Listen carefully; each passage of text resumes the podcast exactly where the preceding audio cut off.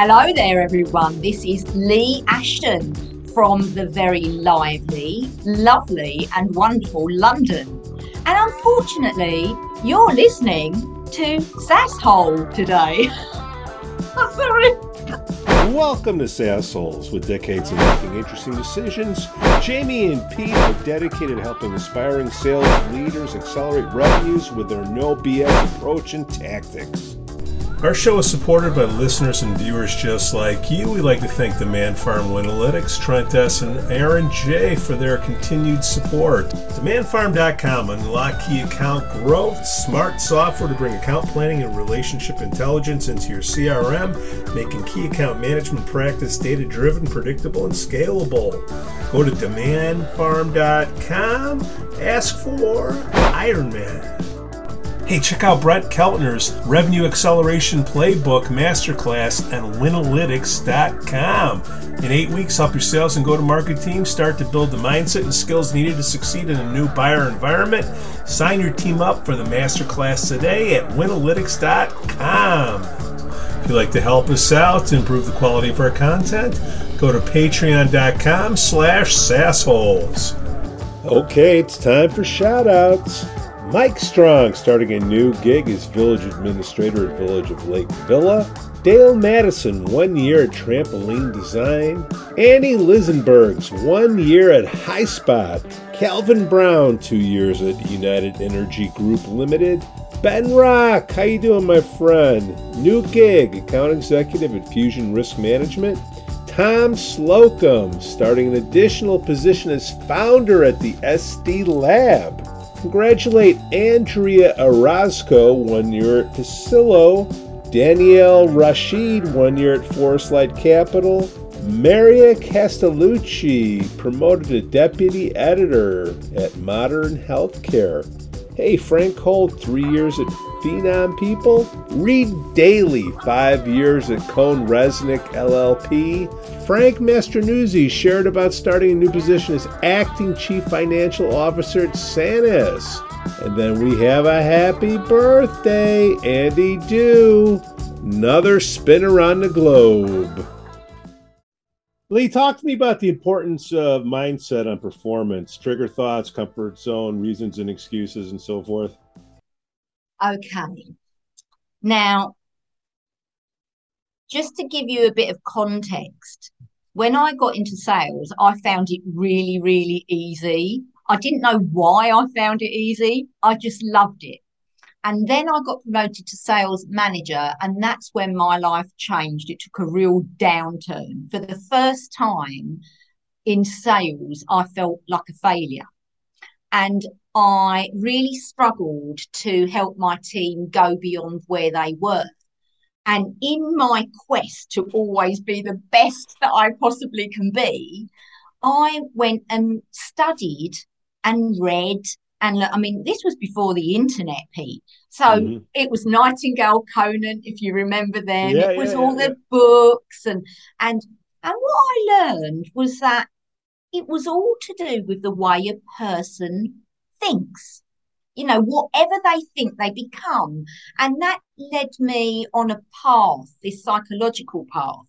So, what I know now, all these years later, because, you know, my first uh, treading in the sales pond um, was in the 80s. So, you know, a real long time ago. And, and, but psychology has erupted in the last decade. So I, you know, I was teaching mindset just from my own perspective. But now we know so much more. And all the things that I knew to be true from observing people actually has now been proven by scientists and neuroscientists and quantum physics and all of those different sciences that help us understand who we are as a human being.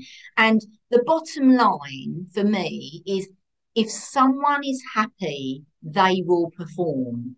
And unfortunately, in the sales arena, we haven't quite mastered making our salespeople happy. Some organizations have, and some people are self happiness generators. I'll call these the top 10 percenters. Yeah. but mostly it's about let's push the salespeople. Let's, and I'm going to be a bit harsh here. Let's whip them to an inch of their lives so that they bring the sales in.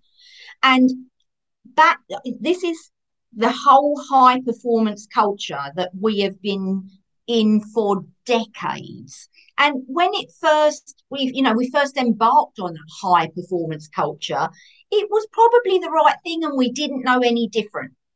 Now, high performance culture creates winners. These are the top 10 percenters and everyone else feels like a loser. And what people are starting to realize the more enlightened leaders and in uh, and organizations are beginning to realize is that it's much more effective to have a learning stroke growth culture which means that everyone can be a winner. So if you are at the early stage of your career every marginal gain that you make along the way means that you're winning. You may not be performing to the level of someone who's been in the game 10 years. But if you've been in the game six months, you're never going to be able to perform to that level immediately without learning the ropes, without developing yourself. And so it's about how do you move people from where they are to the next chapter of their book, if you like, so that they feel like a winner. When people feel like they're winning, they will perform more effectively. They feel more fulfilled in their role. And that triggers much more positive thinking as opposed to, God, if I don't get my quota this month, there's going to be hell to pay. Right. Psychology of sales, you know, this it's one big mind game because you have to uh if you're lucky, you're only dealing with 95% rejection um, you know you have your personal self and you have your external business self. And if you take everything personally you're you, you're going to wither and and fall off the you know the vine. So it's you you have to have good enough reasons why you want to do the job in order to put up with the you know the the downside of it. Because the downside is nobody's punching you in the face. It feels like it but you know mentally how do you build up that wall? And is it goals? Uh you know if you're a single parent and you have to feed your kid it's you're very motivated that you know what? Okay you told me no. Okay great. I'll go on to the next one you know no no problem. But if hey you know if somebody tells me no eh, i'll just I, I don't have any responsibilities. I'm living in my parents basement and i What is your yeah. suggestions to to the people out there to to uh, to build up their reasons why they need to do the job in order to put up with the rejection, or what is your suggestion in dealing with rejection? Well, you know, I love how you you nailed that perfectly, Pete. You know, it, it really does come down to purpose. So it's for some people their purpose is i want to be the best that i can be. I want to keep growing. For some it's feeding their family. For some it's promotion and career progression. And so i would say to every one of you out there find out dig deep what is your purpose? You know, why even get up in the morning? You know, what makes you do what you what you're doing? And honestly, there's no shame in deciding that sales isn't for you. If sales isn't for you, do what brings you joy. In my experience, sales is one of those professions that suits every kind of personality that has a purpose. So you can get a really successful introvert who's got a purpose, a very successful extrovert that has a purpose. You can get someone who's doing it for their family, someone who's doing it for themselves. Uh, that's the wonder of sales. But there's also other things that you can do. So, first of all, find your purpose and then connect your purpose to the work that you're doing. So, what are what who do you need to be as a human being to deliver on that purpose? So, who do you need to show up every day as? So that would be the first thing. Now, when it comes to resilience, that's a different thing. So, resilience is one of the areas around growth mindset that, as researched per um, Carol Dweck. So, growth mindset for me is absolutely fundamental in human beings being able to navigate life in a way that is not painful. I'm not saying you're never going to have any pain in your life, but people that have a natural growth mindset see mistakes as just part of growing. They see mistakes as learning. They see the downtime as a, a, way of challenging them to get from wherever, whatever chapter they're at, to the next chapter.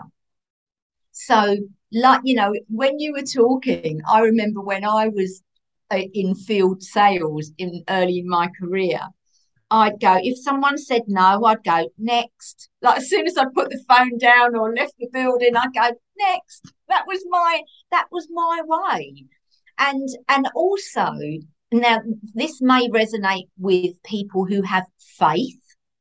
For me, I've um uh always I think, well, they're obviously not destined for me. You know, God has other plans for me.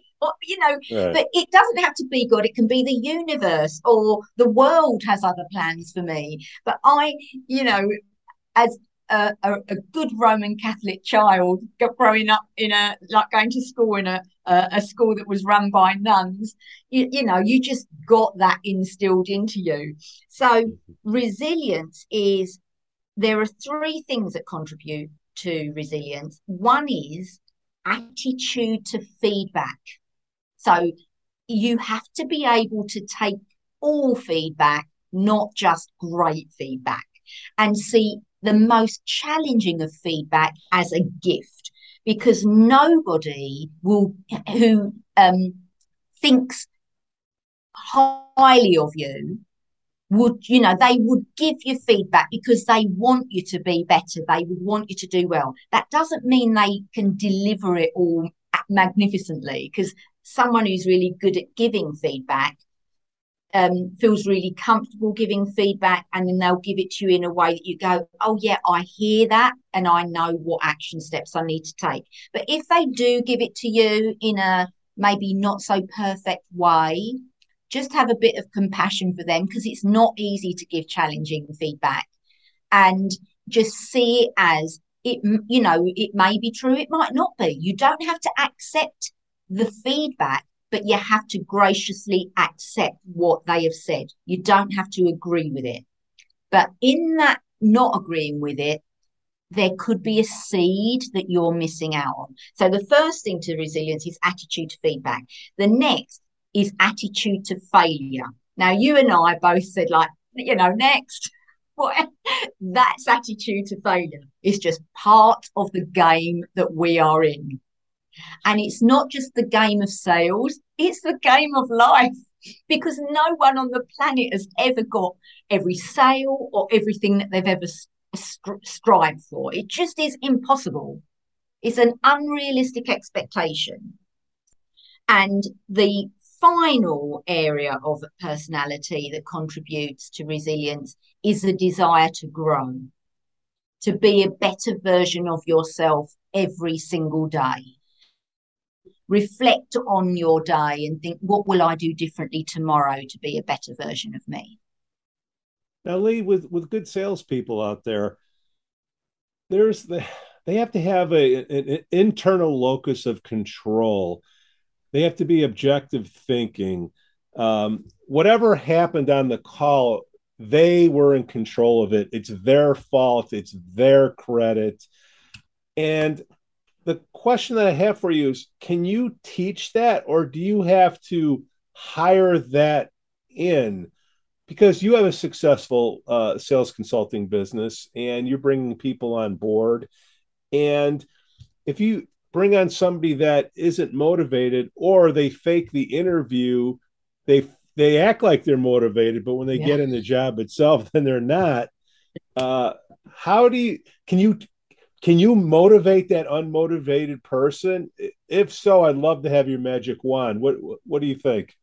You can, but it's dependent on a number of factors, Pete. So you can motivate the unmotivated depending on why they are not motivated. So if it's maybe fear, then a good leader will be able to coach that person so that they are less afraid. Now, you talked about the area of control.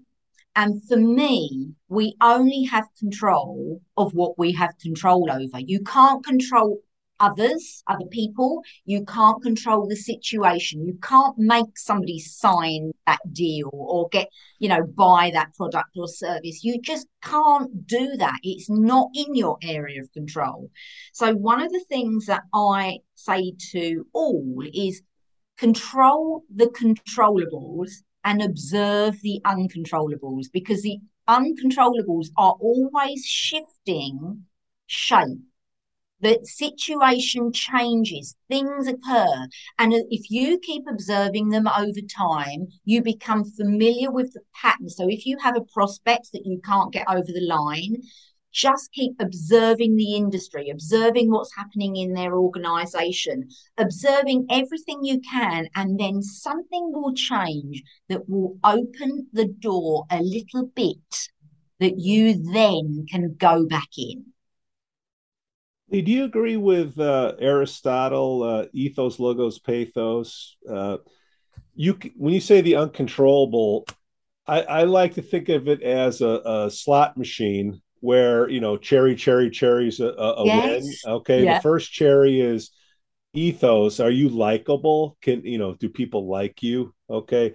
The second cherry is logos. What is the logic? What is the reason for for your uh, presentation? What is your you know influence?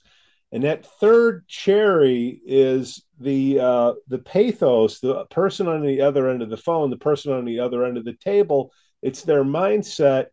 You don't know what happened to them yesterday. Their wife left them their dog is sick. What, what? You don't know. You can only control two out of those three things.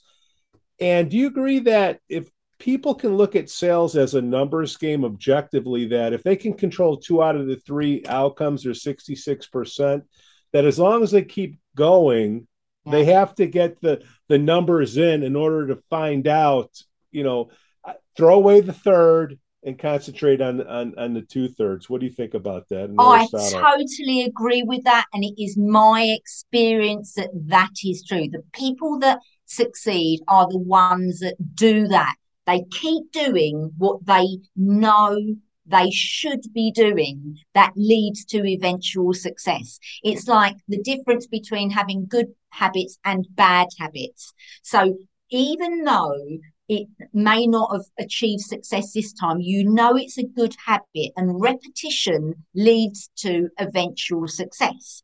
Um, and you know, it's also true that if you sense that that other person that you're engaging with isn't in a great place or they're you feel that you know you've caught them at a bad time then i always acknowledge that. I you know if i call somebody for example and I, and i can hear that they're a bit distracted i say i've called you at a bad time haven't i? And they go leigh i'm really sorry. You have I say, look, no, no problem. You tell me when you want me to call you back. That and I never suggest a time. I say, you tell me when you want me to call you back. And they go, can you call me at three o'clock this afternoon, or can you call me at nine o'clock tomorrow, or whatever they say? And I go, sure thing, absolutely. But I'll make sure that I call them on the dot of the time they suggested. And that creates an inner contract with that person because they told you to call and so they are more likely then to and and the fact you kind of catch people unawares because a lot of salespeople if they get someone on the phone they're so happy to get that person on the phone they just keep driving the conversation even when they know in their guts that this person isn't really engaged or you know it's much better to cut your losses at that point and then you get a brownie point. You get a gold star. It's like putting a credit in the bank. The more credits you put in that person's bank the more likely they are to want to do business with you. If you're always extract is extracting uh, these tokens then they owe you nothing. Right. You're not building a relationship. So i'm totally with you well, you can't be selfish in sales. The buyers pick that up. They they Yeah. have their they have their process down more than the sales reps do in most cases. Leigh, what's one of the best sales team coaching questions ever? Ah, well, when I was thinking about that, there are two that I love and I use more than any other. And the first one is what stops you? So when a salesperson or a sales leader is talking about what they should be doing, I say, what stops you? And then uh, you have to shut up and wait.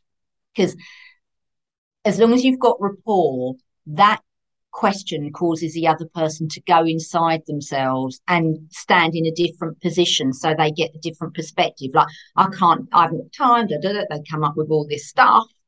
And then, you know, you say, okay, so what really stops you? So that's the first one. But you must be really strong and not jump in when there's a, a silence that's too long because it does take a bit of time for people to process. And the other one that I use loads is when somebody uh, asks me how they think they should do something or how, how I think they should do something. And I say, well, I've got some ideas, but what do you think? And that, what do you think is such a great question. Normally they know and they go, well, I think I should do X, Y, and Z. Go, it sounds like a great plan. Off you go. Let me know how you get on. now, if they are way off track, if you are in a position where you're coaching, they're way off track, all that means is they haven't considered something that is really important. So don't jump in and save their plan. Instead, say, "Oh, now that sounds that sounds okay. What would happen if?" And then you give them a scenario that they clearly haven't considered, and they go, "Oh, yeah, I hadn't thought of that." Normally, and they go, "Well, if I did it this way, that would deal with that." You go, "Yeah, I think that sounds much better." Off you go. Let me know how you get on. Then Leigh, what what are your thoughts on scripts? Because sales reps, once they hear it, like, oh no, don't tell me what to say. Because it's like a dance. somebody Yeah. leads, somebody needs to follow. There's a routine. You can't dip till, you know, certain other steps are done and people just getting into sales they don't understand it. Uh, what are your thoughts on a script and instructing somebody as they first enter into your company before they make those first phone calls or site visits? What are your thoughts about scripts? Um, I think a framework is much better than scripts. So, what I do is for my own people and our clients is I'll get them to focus on what's the outcome of the call, first of all, so that they are heading in the right direction. So sometimes people say the outcome of the call is to get a meeting. Well, yeah, but that's not the first outcome. The first outcome is to get into rapport so that they want to listen to you. So so it's but it's different for each organization and what they sell. But it's like what are the stages of the outcomes that you want? Then I will share some of the things that people say. Uh, so if you're opening a call, we'll share, say, half a dozen ways of opening a call. And then I would say to the person, what's your way? You've heard like six different ways of opening the call. What one resonates with you most, or what bits do you want to pull out? And then I get them to practice that first bit without even worrying about the next bit because often when they've got that first bit done, the rest of it flows. So it's like have the start, have the end, and leave the middle to unfold as it unfolds because actually it's an area that you have no control over because the prospect or client is in control of that. You have to go with their flow. Now, whether you use a script or an outline, bullets, whatever yeah. you want to call it, if the reps don't rehearse it, it yeah. really doesn't matter because they're just reading. The person on the other end, they pick up on that. And it's like, oh my goodness, why am I here? Uh, well, how do you feel about role play? Now, I think role play is very, very useful. I also think it's very unnatural. So I have a formula for role play that makes it very easy for both sides. So, say for example, um, I always say in role play, the person with the most experience should play the salesperson first of all, so that the newer, less experienced person has a model to follow. Then they can swap over. But I have this um, uh, kind of angle, really, and it's this. All right. And this is what I mean is this is time out. So if somebody during the role play, and it could be the more experienced person, say something as a result of what the less experienced person has said at pretending to be the customer or prospect. And the, the, experienced person say something that's really important he can go he or she can go time out. The reason i use that language in that way was because so the person who's learning goes, oh, it's not just a phrase that I should use all the time. I use it when this happens, or I use it when that happens, or you say it in a different way when that happens, and then they can continue. And the salesperson, the less experienced person, when they're doing the role play, if they get tongue tied or go, oh no, don't know what to say. Instead of squirming, they go, time out. I'm really sorry. I don't know what to say right now. And the leader might say, well, that's fine because we haven't even covered that yet. So, so everyone feels a little bit less pressure cooker. Every, and everyone feels that it's absolutely fine to do this. Because I think when you make people feel uncomfortable you get the not the best of them and you can actually diminish their confidence instead of building it. Now leigh what's the difference between a high performance culture and a growth slash learning culture? So it's you know what i touched on earlier in where we had everyone like the high performing culture is the top 10% now this is especially for you leaders listening in or watching, um, 10% of a sales force is naturally growth mindset. These are the guys, and this includes leaders as well as all the different sales uh, professional roles. It, it's, it's across the board. 10% are naturally growth mindset.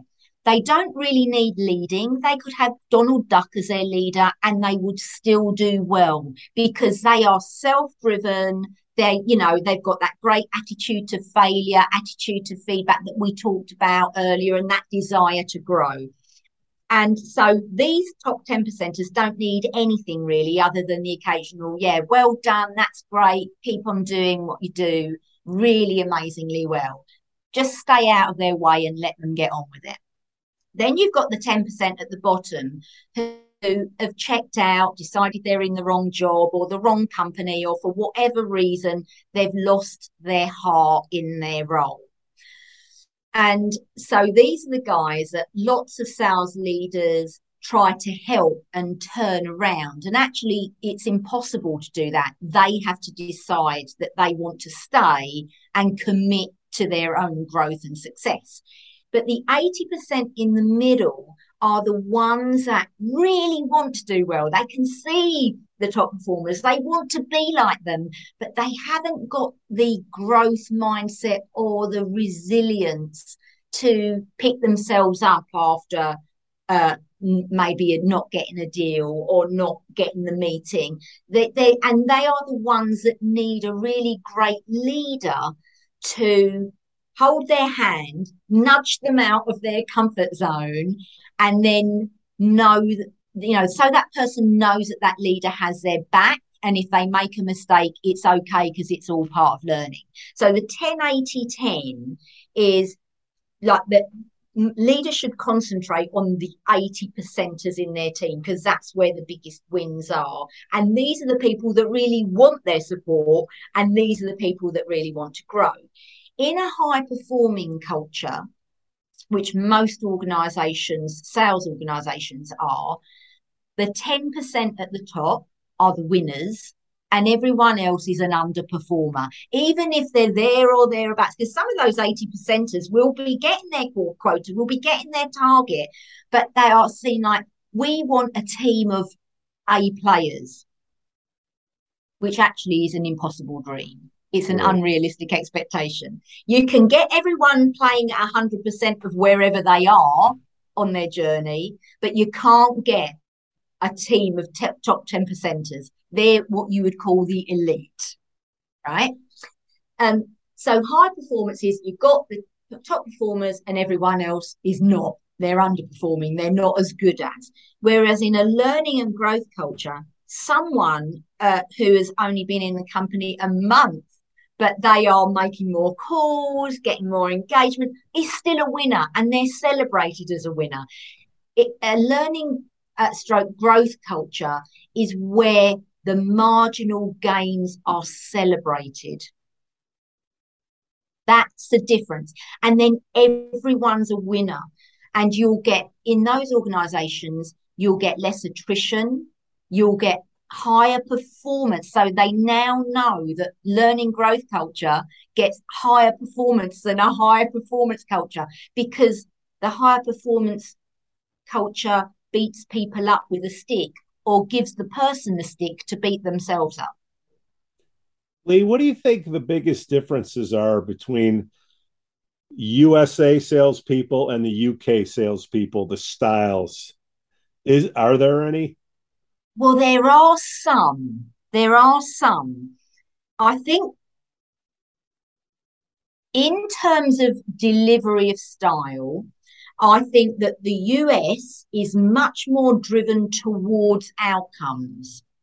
Okay and just culturally as an organization because that's the you know that's the very foundations that the US was built on. You know all these people came from all the corners of the world and they they were the brave. You know these would have been the top 10 percenters of the nations where they came from you know. They were courageous. They really were striving for a better life. So it's no surprise that the US has this really go for it culture because your ancestors are those kind of people, right? Whereas the Brits are much more, let's make sure nothing bad happens. so they're much more driven by fear and let's solve these problems or let's stop these problems happening. Now, having said that, whilst the, the US culture and the British culture are quite are different in that way. What I have observed, because I've trained both in both arenas, is that mindset is exactly the same. So in the US, the fear doesn't come from, like in the UK, the fear comes from not screwing up. In the US, the fear comes from not being seen as a winner. So the fear is still there. Mm-hmm. Those beliefs are still there, but the context may be slightly different. So, whenever I've trained in the US, there's much more rah rah, come on, let's do it. Um, and there's less of that in the UK. But deep inside a person's soul, they, they are still a human being. That's right. So they have the same fears, just a different context. Leigh, talk to me about the comfort zone. How do you get there? What is it? So, the comfort zone is a place where we are most comfortable, and it has it's really gets a bit of bad press the comfort zone yes you can't grow without going outside the comfort zone. But the comfort zone is also where all your expertise is. You know, everything you're really great at and good at and love to do is in your comfort zone. And so rather than thinking about the comfort zone as something that you need to get out of, think of the comfort zone as a springboard of all your expertise to give you the confidence to spring out of it. There's something really important about the comfort zone. You know, it's it's clearly growth is not new growth is not going to happen if you're in it. So if you're doing something and it's not working, then you know you're in your comfort zone. So that's the first thing. But something interesting happens to every human being when they get to the edge of their comfort zone. And that is it triggers your stress response, your limbic system. And most people are just about to do something new. They feel that anxiety come up and they perceive it as a failing in themselves. And instead, it's your body working 100% perfectly because that's what your body has been designed to do ever since man and women walked on this planet. When you are about to do something new, your limbic system goes, Whoa, it's your red flag to have all your senses on red alert. So there's nothing wrong with you. So quietly, not out loud, say to your limbic system, it's okay. I've got this. I've got all my senses on full alert. I know I'm just about to go into uncharted territory. Thank you for nudging me. Now, one of the things that causes the limbic system to spring into action is a drop in oxygen. Because guess what? When we're about to do something new, we hold our breath. Or we, if we see a hurdle, we kind of go, and that drop in oxygen tells the limbic system that something is not quite right. So it springs into action. So if you start to feel that anxiety, take two really deep breaths and then say, it's okay, I've got this.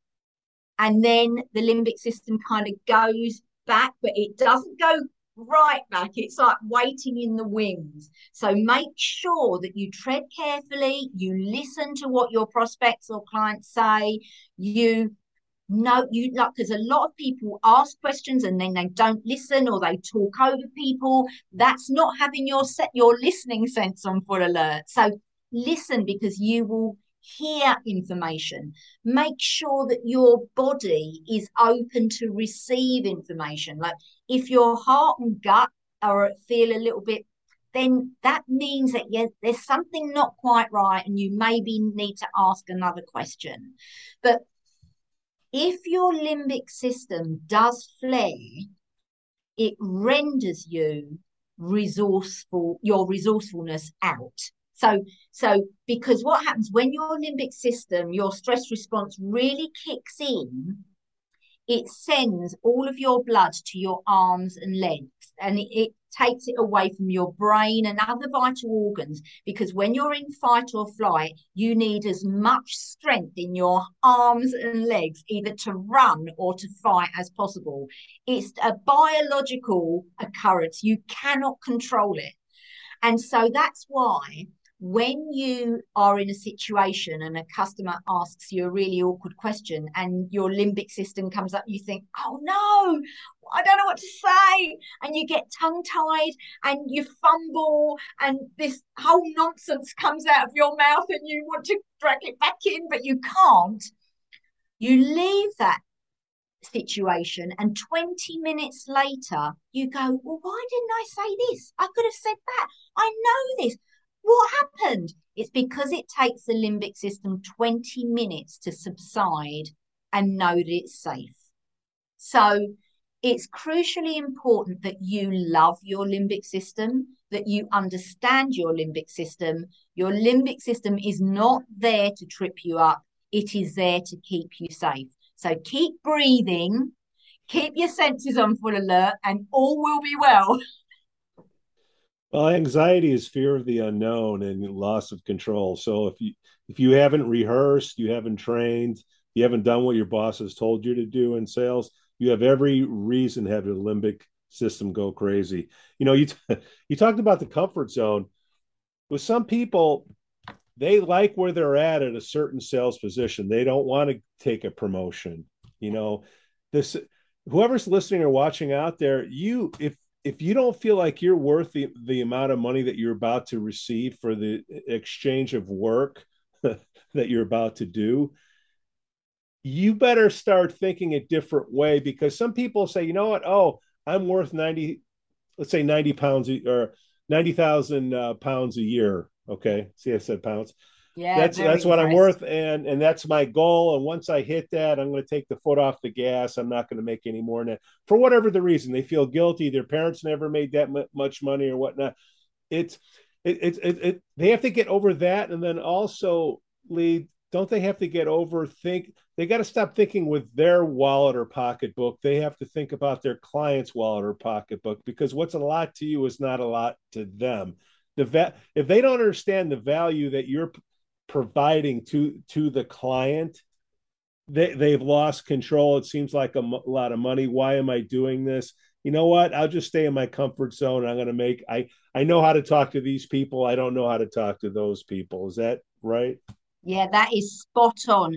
Now, you only have to look to nature to get some kind of bearing on this. You know, if you look in a garden or in any kind of natural space and look at what happens in the seasons, things are either growing or they're dying.